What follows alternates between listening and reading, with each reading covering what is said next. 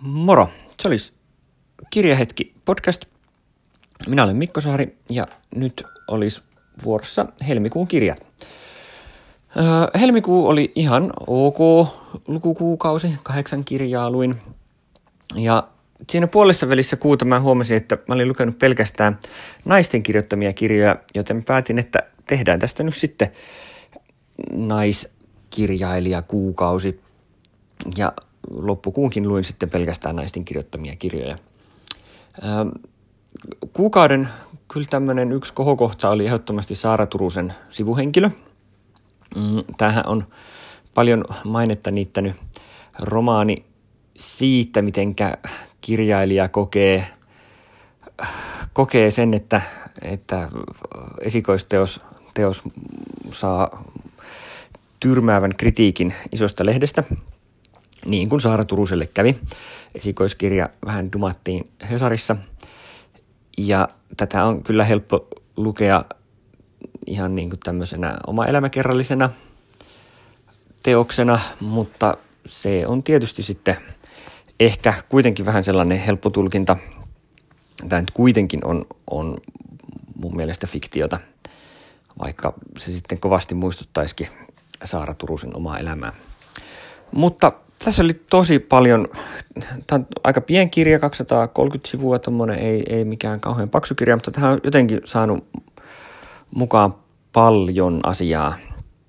Isoja kysymyksiä sukupuolesta, miten esimerkiksi nais- ja mieskirjailijoiden teoksia tarkastellaan, että, että jos kumpikin kirjoittaa samalla tavalla omasta elämästään, niin onko naisen teksti semmoista omannava ympärillä pyörivää pikkusieluisuutta ja mies, mies sitten kirjoittaa ylevä, ylevää ja arvokasta ja hienostunutta tekstiä ihmisyydestä yleensä. Sitten tämä oli hauskasti tämmöinen niin kuin, että kun on semmoinen sarja, sankaritarina tavallaan, että, että esikoisteos syntyy ja ollaan kirjailijaa ja näin, mutta tämä niin kuin tavallaan jatkaa siitä, että no mitä sitten? Että miten sen teoksen vastaanotto koetaan, miten kritiikki koetaan ja näin päin pois ja pohditaan paljon just vallankäyttöä ja sitä, että miten pitäisi, äh, tavallaan niin kuin reagoida näihin kritiikkeihin ja miten kirjailijaa sitten tuota, näin. Ja sitten tässä yleisesti tämmöinen ehkä tämmöinen ulkopuolisuuden näkökulma, että, että tämmöinen erilaisuus ja sukulaisten ja ystävien tarkastelu vähän ulkopuolisesta näkökulmasta ja näin kaikkia varsin hieno kirja. Suosittelen lämpimästi kyllä. Ja mä luulen, että, että se esikoista, jos rakkauden hirviö, niin täytyy myös jossakin vaiheessa lukea. Kyllä tämä sen verran mielenkiintoinen oli. Pienenä teemana tässä täytyy sanoa, että mä on kaksi tulenkantajaehdokasta tämän vuotisista lukenut, tai sivuhenkilöhän on toinen – ja toinen on, on sitten tota, Miia Kankimäen naiset, joita ajattelen öisin. Tämäkin on kirja, jossa, jossa just, että onko tämä nyt fiktiota vai ei. Kirjailija itse kommentoi, että hän ei niin kuin tavallaan halunnut, halunnut rajoittaa sitä, että kirjoittaako nyt tietokirjallisuutta vai kaunokirjallisuutta. Tämä on molempia.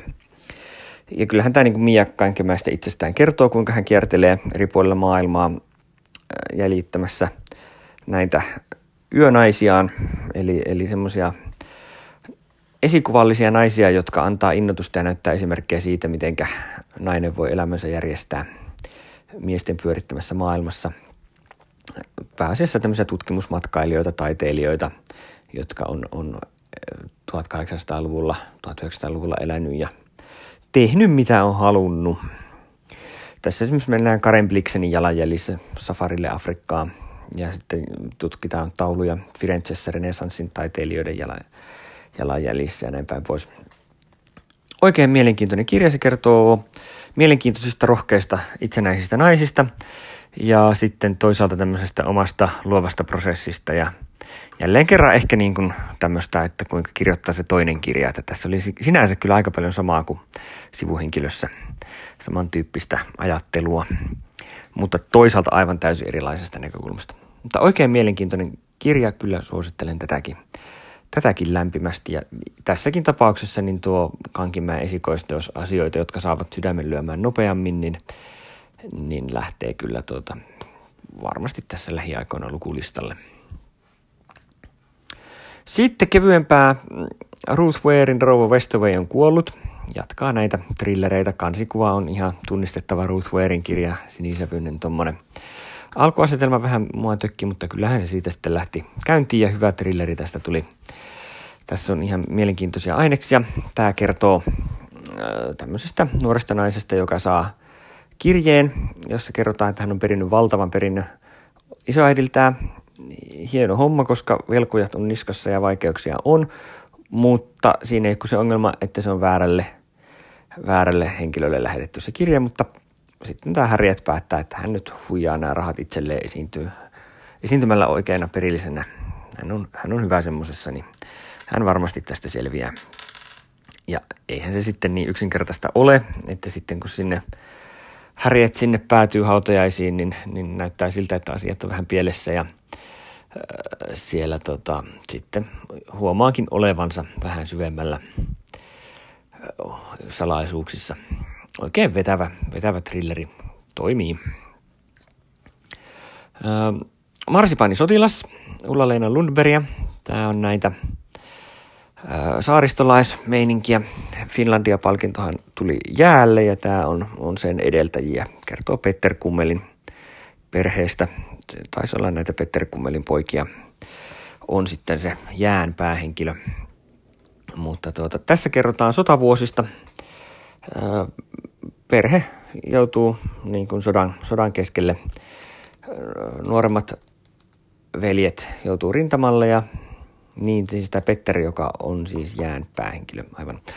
Niin tuota, hän, hän on sairas eikä voi osallistua sotaan. Vähän nyt sitten veljekset lähtee niin silleen seikkailemaan, nuoret riemukkaat. Ja tuota, kotiin, kotiin jäävä sitten joutuu vähän tämmöiseen vaikeampaan tila, tilanteeseen siinä sitten. Ja tässä sitten kuvataan kuvataan niin tätä sodan vaiheita. Talvisotaan noin veljekset ei, ei oikeastaan ehdi, ehdi, silloin on vielä sotilaskoulutusta, mutta sitten jatkosodassa kuvataan jatkosodan eri vaiheita erilaisista näkökulmista. Nämä veljekset, kaikki kolme on hyvin erilaisia ihmisiä. Ja Lundberg kirjoittaa hyvällä tyylillä, mä tykkään kyllä, se on hyvin semmoista lämmihenkistä, toisaalta tarkkasilmästä ja aika hauskaakin. Että tämä oli kyllä oikein, oikein miellyttävä, miellyttävä kirja kyllä näitä, näitä Lundbergin kirjoja kannattaa lukea. Olen näitä nyt useamman lukenut ja tuolla hyllyssä vielä pari ainakin ottaa, että näihin kyllä, kyllä jatketaan sitten. Mutta että oikein miellyttävä teos. Minna Rytisalon Rouva C teki ihan vaikutuksen myös. Rouva C on siis Minna Kant. Tässä kuvataan Minna Kantin elämään, kuinka, kuinka hän tuli tuli Jyväskylään seminaariin ja siellä sitten kohtasi tämän herrakantin ja, ja no senhän tietää miten siinä sitten kävi, mutta muutaman mutkan kauttahan tämä homma menee. Ja tota, tässä kuvataan kahden tämmöisen ihmisen suhdetta. Minna Kant on kuitenkin aika tämmöinen vahvaluontoinen ihminen, aikakaudelle voimakas feministi ja ristiriitainen hahmo monin tavoin, niin niin ei ole ihan helpoin parisuhde siinä. Mutta kiinnostava kirja siitä tulee ja tässäkin tämmöinen fiktio ja fakta sekoittuu, että kyllä tämä niin lähtökohdiltaan on historiallinen, mutta sitten toisaalta eihän Kanttien perheelämästä nyt ihan hirveästi tiedetä, niin Minna Rytisalo on sitten pistellyt omiaan siihen sitten ja, ja hyvin kyllä lopussa just avaa sitä, että, että missä kohtaa erityisesti mentiin omien tulkintojen varaa ja missä kohtaa on, on, on tehty, tehty niin kuin historiallisia virheitä tarkoituksella ja näin päin pois. Oikein viihdyttävä kirja ja hyvin rakennettu. Etenee jotenkin sille aika ripeästi. Ei, ei jää vellomaan liiaksi, liiaksi samoihin aiheisiin, vaan aina menee sitten eteenpäin Minna Kanti elämässä. Kiinnostava kirja kyllä ja aina plussaa, kun kirjat sijoittuu Jyväskylään. Olka ja haiseva oli jo ulkoavaruudesta erottuu vähän joukosta sitten Elisa, Elis Gravelin tämmöinen lastenkirja. Tämmöinen runsaasti kuvitettu, hyvin kepeä, mulla meni vissiin 15 minuuttia kun mä tämän luin. ihan tota, tämä on vähän samaa, samaa kaliberia kuin kapteeni Kalsarit ja Neropatin päiväkirjat. Et, et, semmoista tavallaan helppoa huumoria. Tässä on söpöjä eläimiä ja sitten ne eläimet pieree ja kakkii ja näin, että kyllä kakkahuumoriosastolle mennään ja sitten kuitenkin, kuitenkin niin kuin pidetään arvossa tieteellistä metodia ja, ja tosiaan eläinten hoitamista ja tutkimista ja vähän on mysteeriä ja omituisia henkilöhahmoja ja oikein hauska, tämmöinen helppo, helppolukuinen, kuka tahansa tämän kyllä lukee varsin, varsin vaivattomasti ja kuvitus on hauskaa ja että, että tuommoisille alakouluikäisille, jotka, jotka tarvitsee helppoa luettavaa, niin, niin tämä on kyllä oikein mainio. Ja nämä nyt on ollut aika poikavetosia nämä just kapteenikalsarit ja, ja tota, neropatit, niin tässä on nyt sitten vähän tämmöinen tyttönäkökulma sitten, sitten asiaan. Toimii ja mun tytärkin tykkäsi tästä kyllä kovasti. Naami Aldermanin voima on tämmöinen skifi-juttu. Ää, tässä tota, tämä kertoo siis siitä, että ää, tytöt ympäri maailmaa huomaa, että niillä on semmoinen uusi tappava voima, että ne pystyy antamaan sähkö, sähköiskuja sormenpäistään ja pystyy myös levittämään tätä voimaa sitten aikuisiin naisiin ja siitä se sitten lähtee leviämään maailmaa ja järisyttää tietysti miesten ja naisten välistä voimatasapainoa. Ja mitä siitä nyt sitten seuraa? Kaikenlaista mullistustahan se toki tarkoittaa. Ja tota, sitten toisaalta miesten tämmöistä vastaiskua ja näin päin pois. Oikein mainio kirja, ihan jännä, jännä asetelma. eteni ihan reippaasti, meni melkoiseksi action-viihteeksi välillä, mutta sitten tässä on ihan, ihan tälleen niin kuin vakavia ajatuksiakin mukana. toimi kyllä, ihan mielenkiintoinen. Ja se on ihan hauska tämmöinen meta-kertomus siitä, että tämä on niin tavallaan historian kirjoitusta tulevaisuudessa, jossa, jossa tämä naisten ylivalta on ollut niin kuin realismia jo tyyliin tuhansia vuosia. Ja sitten tuntuu omituiselta, että joskus on ollut miehet, miehet semmoisessa asemassa. No, ihan jännä kirja.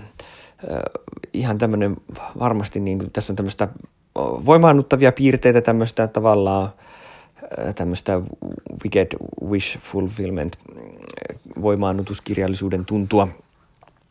Ja tota, näin, mutta sitten kyllä tässä tulee aika synkkiäkin sävyjä, että kyllä tämä niinku, ei tämä mikään utopia ole, että kyllä tämä aika tämmöinen dystopiakirjallisuuden puolelle mennään. Mutta hieno ajatuksia herättävä mielenkiintoinen kirja, kannattaa lukea. Nelli Hietalan käsipohjaa oli nyt ehkä sitten tämän kuukauden kirjoista se, joka kylmimmäksi jätti. Nelli Hietalalta on lukenut kyllä yhtä jos toista kielillä puhumisen taito oli oikein mainio ja lintujen käytännöllisyydestäkin oli ihan hyvä. Käsipohjaa tosiaan jätti vähän kylmäksi. Tämä on tämmöinen kasvukertomus, kertoo tytöstä, jonka isä muuttaa asumaan kylpyhuoneeseen. Ja tota, isosisko on, on tota, tämmöinen rohkeasti seksiä hyväkseen käyttävä reipashenkinen ihminen ja sitten tämä päähenkilö on vähän tämmöinen omaperäisempi tapaus pitää kovasti eläimistä ja hyönteisistä ja, ja tota, ei oikein sopeudu joukkoon ja no sieltä löytyy ystäväksi semmoinen Jugoslavian pakolainen. Alkupää oli ihan kiinnostava lapsuusjuttu ja sitten tämä loppupää aikuisvaihe oli sitten vähän silleen, että ei ihan niin, niin sitten mulle toiminut. Mutta ihan omaperäinen kirja, ihan hauskoja, mielenkiintoisia juttuja ja ihan hyvää semmoista 90-luvun näkökulmaa tässä se on aina, aina ihan, ihan paikallaan. Mutta tuota, kokonaisuutena silleen kevyesti plussan puolella, mutta ei nyt ihan, ihan sitten kuitenkaan terävintä timaatti. Ja viimeinen on kirja maaliskuussa, ei kun siis helmikuussa, oli Maria Turchaninoffin Arra. Näitä Turchaninoffin fantasiakirjoja on lukenut oikeastaan kaikki muut. Tämä oli ensimmäinen, joten se oli tietysti ihan sopivaa lukea viimeiseksi tutun oloinen maailma, kyllä jos on Mareisinsa lukenut, niin, niin sama maailma, samantyyppisiä juttuja. Tässäkin on, on tyttö, joka on suuren perheen semmoinen vähän yksinäinen, pahnanpohjimmainen, ei esimerkiksi puhu vuosikausia mitään, mutta joka löytää sitten kuitenkin itsestään voiman ja päätyy sitten suureen kaupunkiin ja siellä, siellä tämmöiseen aika ikävää alistettua asemaan, mutta, mutta kyllähän se sitten tietää, että, että ei se siihen jää ja jotakin mielenkiintoista tästä kaikesta sitten seuraa. Seikkailufantasiaa, tämmöistä ihan feminististä naisen aseman pohdiskelua ja, ja tämmöistä kasvukertomusta tässä. Oikein mainio, mainio kirja ja mä toivoisin kyllä, että Turchanenoffilta tulisi lisää näitä fantasiatarinoita, koska nämä on kyllä kaikki ollut oikein hyviä. Maresia, Naundel ja Anashe ja sitten, sitten kirjeitä, mikä tämä nyt on suomeksi, Breven Fron Maresi. Maresin voima, joo, kirjeromaani. Tämä tuorein, se oli oikein, oikein erinomainen kyllä myös. Että lisää näitä, koska nämä on kyllä ollut todella hyviä.